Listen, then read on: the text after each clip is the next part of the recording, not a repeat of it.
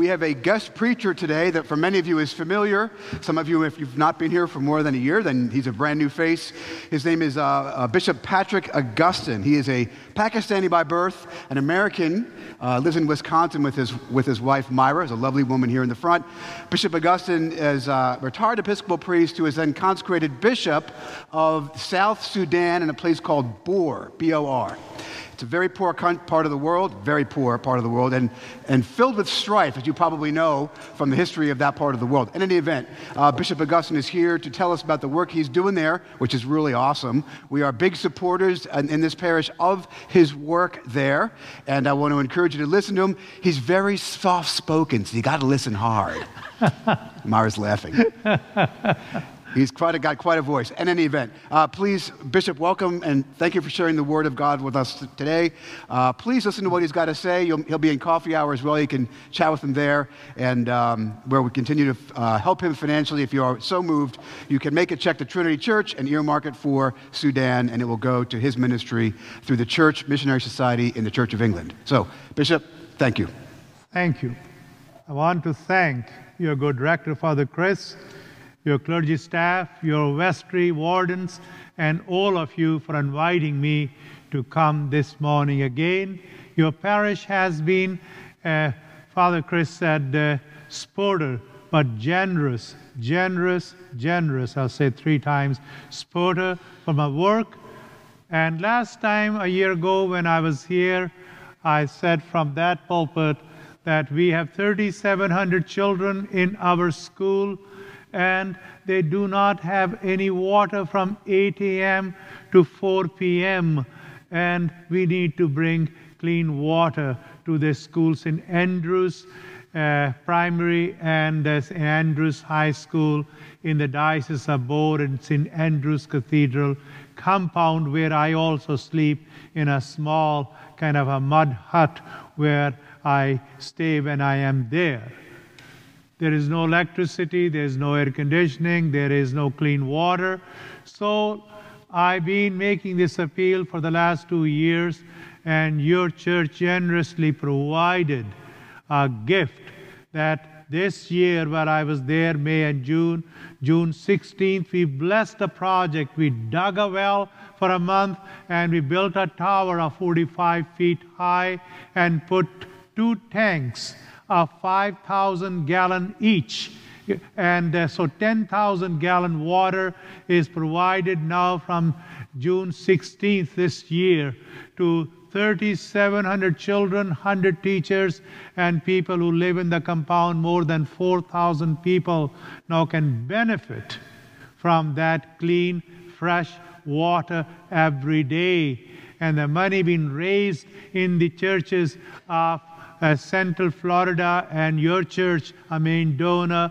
Now these children, uh, the school is only two blocks away from the River Niles, and they suffer from malaria and uh, uh diarrhea and uh, uh, so, dehydration. So now we provide for the last two years medicine for the prevention of malaria and uh, dysentery and also, you know, packets which they can put in the water now and drink and re, get re, dehydrated. So we also have bought 20 sewing machines. Women can sit in a chair, and we have a teacher who teaches them. And 100 women have learned to know how to uh, sew and have the skill of a tailor 80, 88% people because of 50 years of war, 2.1 million killed, and 4 millions were dislodged as refugees. Now these ladies have a skill, and 100 women have been trained to have this skill. It is because, with all the help your church generously and other churches have provided, I want to say thank you. Thank you so much for your generous help to stand these are our brothers and sisters in the Anglican Communion, which is, you know, in 165 countries, over 80 million people.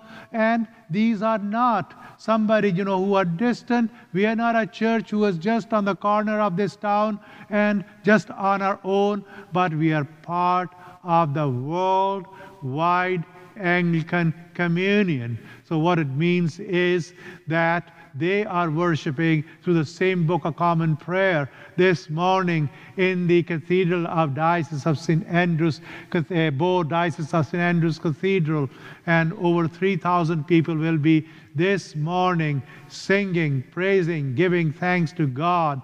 And the bishop or the archbishop will be proclaiming the word of God from the same gospel which you just heard. And uh, so we help our brothers and sisters, not some strange people, and they also send their thanks and they're also grateful and thankful for your help. Now, I want to say thank you to the choir for picking up this beautiful music. And, uh, uh, you know, just a processional hymn was so inspiring to me. The King of Love, my shepherd, is the image of Jesus, our good shepherd. Now, the sequence hymn, my faith looks up to thee, thou Lamb of Calvary, Savior divine now hear me while I pray. Take all my guilt away. Oh, let me from this day be wholly thine. This inspiring hymn was written by Ray Palmer in early 1800 from a depth of faith and trust in God. This is perhaps why it still speaks to us and to us and to us all in the worldwide Anglican Communion speaks to us of Christians of all these years because it does speak to us through the gospel this morning. My faith looks up to thee, Jesus the Christ, my Lord and Savior, thou Lamb of Calvary, Savior divine. Now hear me while we pray, while we praise, while we celebrate these divine mysteries of heaven from this holy altar. Hear our petitions and our prayer. The gospel reading consists of two parables the parable of great banquet and the parable of the man without wedding garment. It is enough to make any interpreter, preacher, to go weak in the knees. I consider it among the most difficult parables of all. The church understood these parables as full blown allegorical description of salvation history and Christian living. During the third century, a Christian early church father, Origen, he explains because he is also one of church's great theologian and when he explains about this parable, he says, God, man, king mentioned in this parable is God. The marriage as the restoration of the Christian church, and the servants as the rejected prophets, messengers of God. The banquet as a spiritual food of God's divine mysteries. The king here we hear in this parable is enraged, upset, as people of Israel rejected his prophets, his messengers. This is a prophecy Jesus is giving through this parable about the future events which happened after Jesus' ascension into heaven from year 66 to 70 AD. when the city of Jerusalem was destroyed and the temple was destroyed. This is where the trouble is, where there is judgment, weeping, and gnashing of teeth. Aren't we Christians eager to tell the world that God loves them? That everything is going to be all right, that God welcomes the wicked people as well as the good people, then ordinary Ordinary Christians have to live in the real world where people lie and cheat and grab what they want. Somehow it does not fit into this. Isn't that we want to hear nice story? Many years ago, about 30 years ago, eh, you know, I bought three or four books, Chicken Soup for the soul kind of stories. And I read a couple of them. These was, you know, kind of a, a, a, psychology telling some good story, but it did not have any meat in it, which is the gospel. And I really trashed those books. I said, no, this is what I think some psychologists think. Drift away from the Word of God. Tell them some good story. And I've heard over the years, I've been priest in the United States for 37 years in four dioceses and eight years in Pakistan, so 44 years.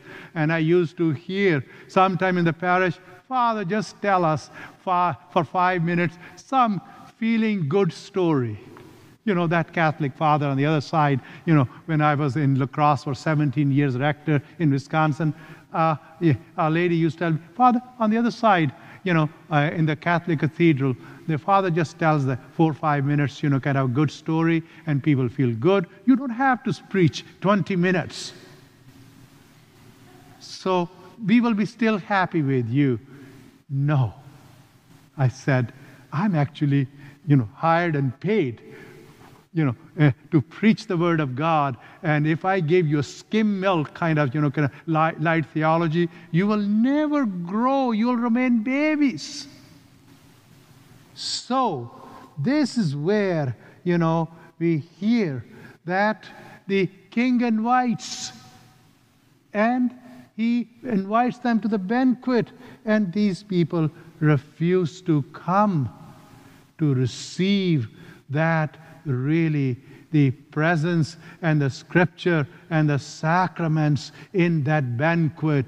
And they make all kind of excuses. And here god wants us the lesson is to be grown up not babies. And a part of being grown up is that we learn that act, actions have consequences. Well these people who have been invited they refuse God's invitation. The person, one of that found that he knew that he'd been invited and he came just in soiled clothing. And the king said, You're insulting me. You have not prepared yourself to come to this divine banquet.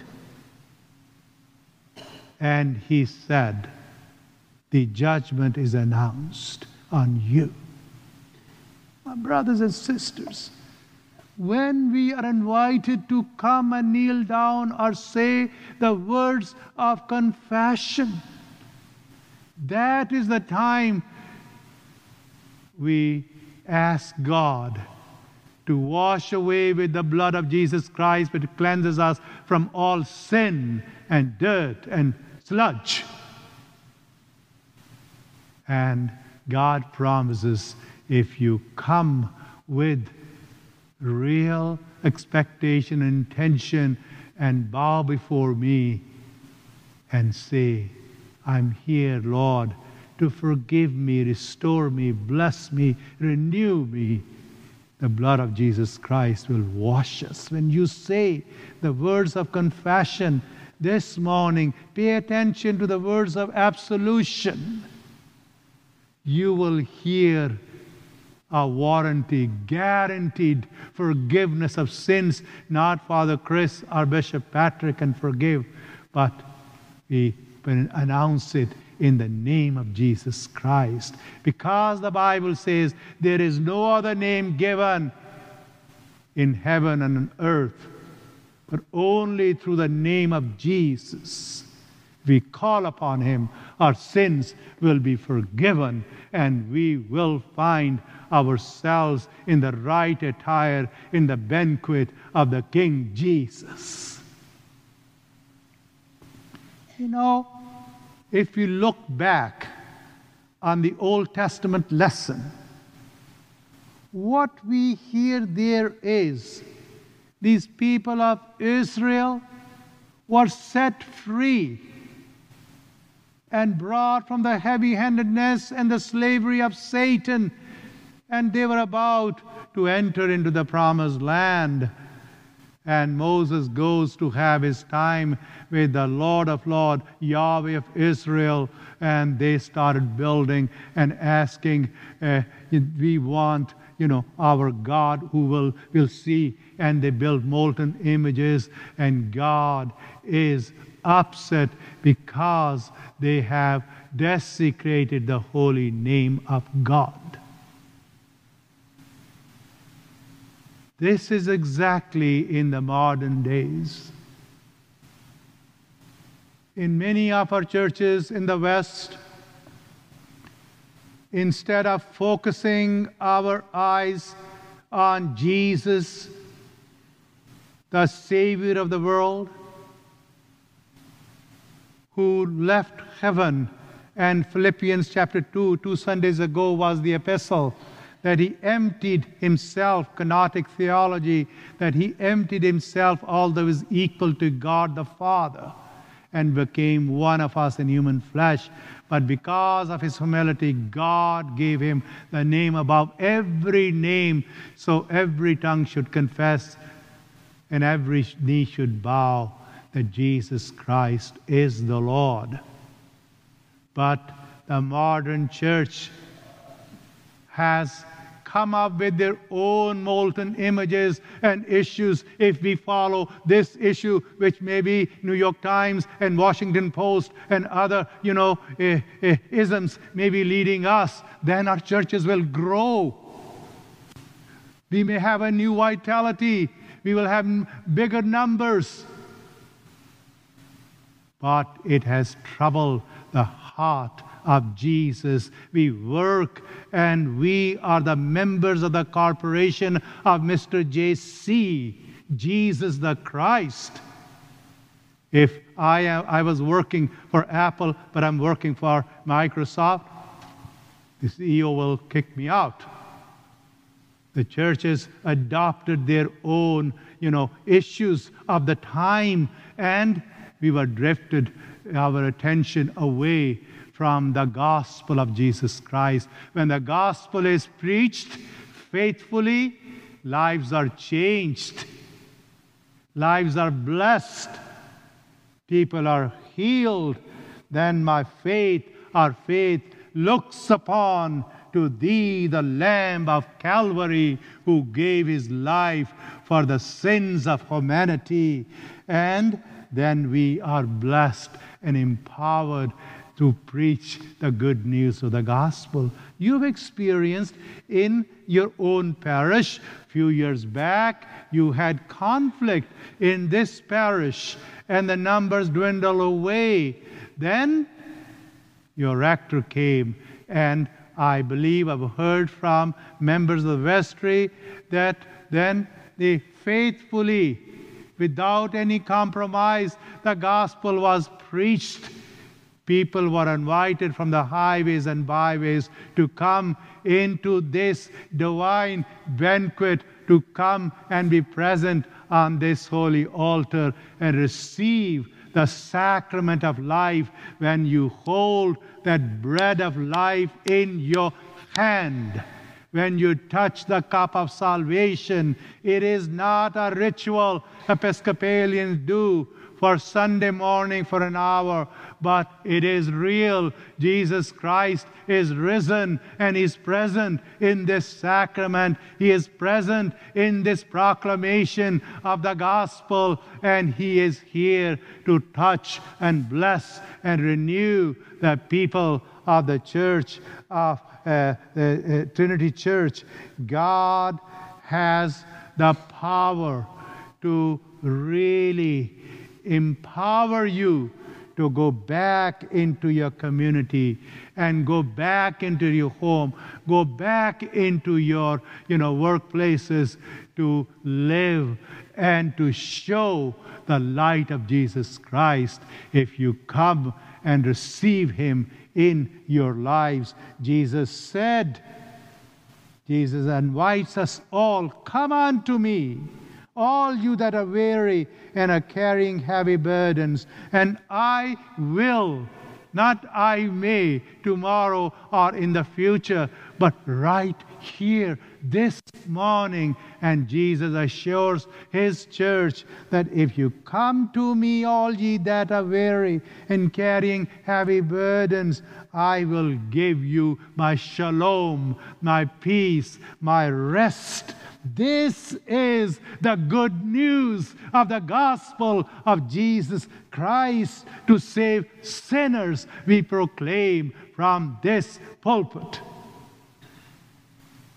Paul, the apostle of God, says, while we were still sinners, while we're still sinning, Christ died for the ungodly, unrighteous, people who did not have the right clothing for the banquet.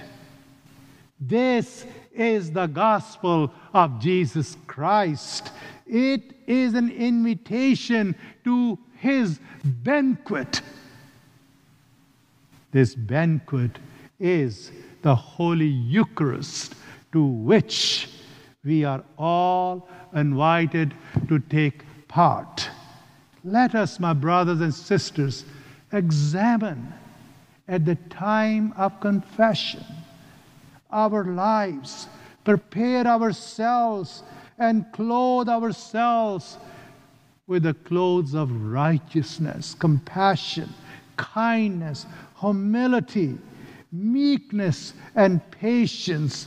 Ponder again ponder again on the words of the hymn we just sang. My faith looks to thee, thou Lamb of Calvary, Savior divine. Now hear me while we pray. Take all my guilt away. Oh, let me from this day be wholly thine. O Lamb of God, I come, I come to take part in this heavenly banquet, to join you in this banquet, thou Lamb of Calvary. My faith looks up to thee. In the name of the Father, and of the Son, and of the Holy Spirit. Amen.